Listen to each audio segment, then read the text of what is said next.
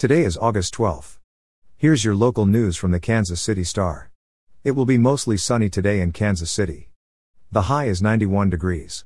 Here's today's top story. Attendees at this weekend's National Hot Rod Association competition in Topeka will also be greeted by a surprising counterweight to American motorsports' historically conservative culture a 25 foot, 4,000 horsepower, rainbow colored car designed by Pride Kansas and driven by Travis Shoemake, who will be making history as the first openly gay driver to compete at NHRA Nationals.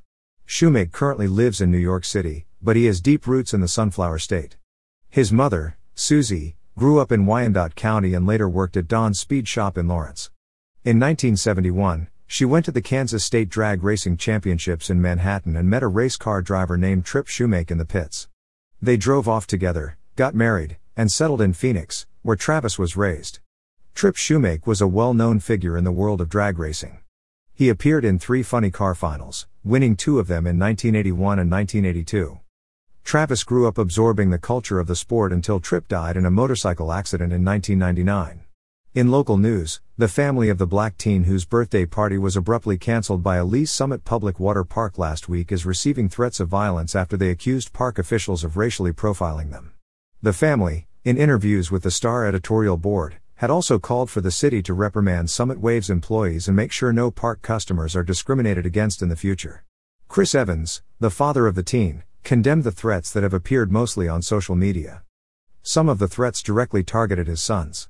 And finally, in entertainment news, the Eagles decided there was plenty of room on the Hotel California special tour for a stop in Kansas City later this fall. The band will play the iconic album in its entirety front to back, backed by a full orchestra and a choir, followed by some of their greatest hits. Tickets have been in such high demand all over the country that the tour added more stops, including the T-Mobile Center in November. Tickets go on sale at 10 a.m. on August 19 through Ticketmaster. You'll need an account set up before you can get in the virtual line for tickets. The site will also be using its dynamic pricing model, which may increase the price of tickets depending on the demand at a given time.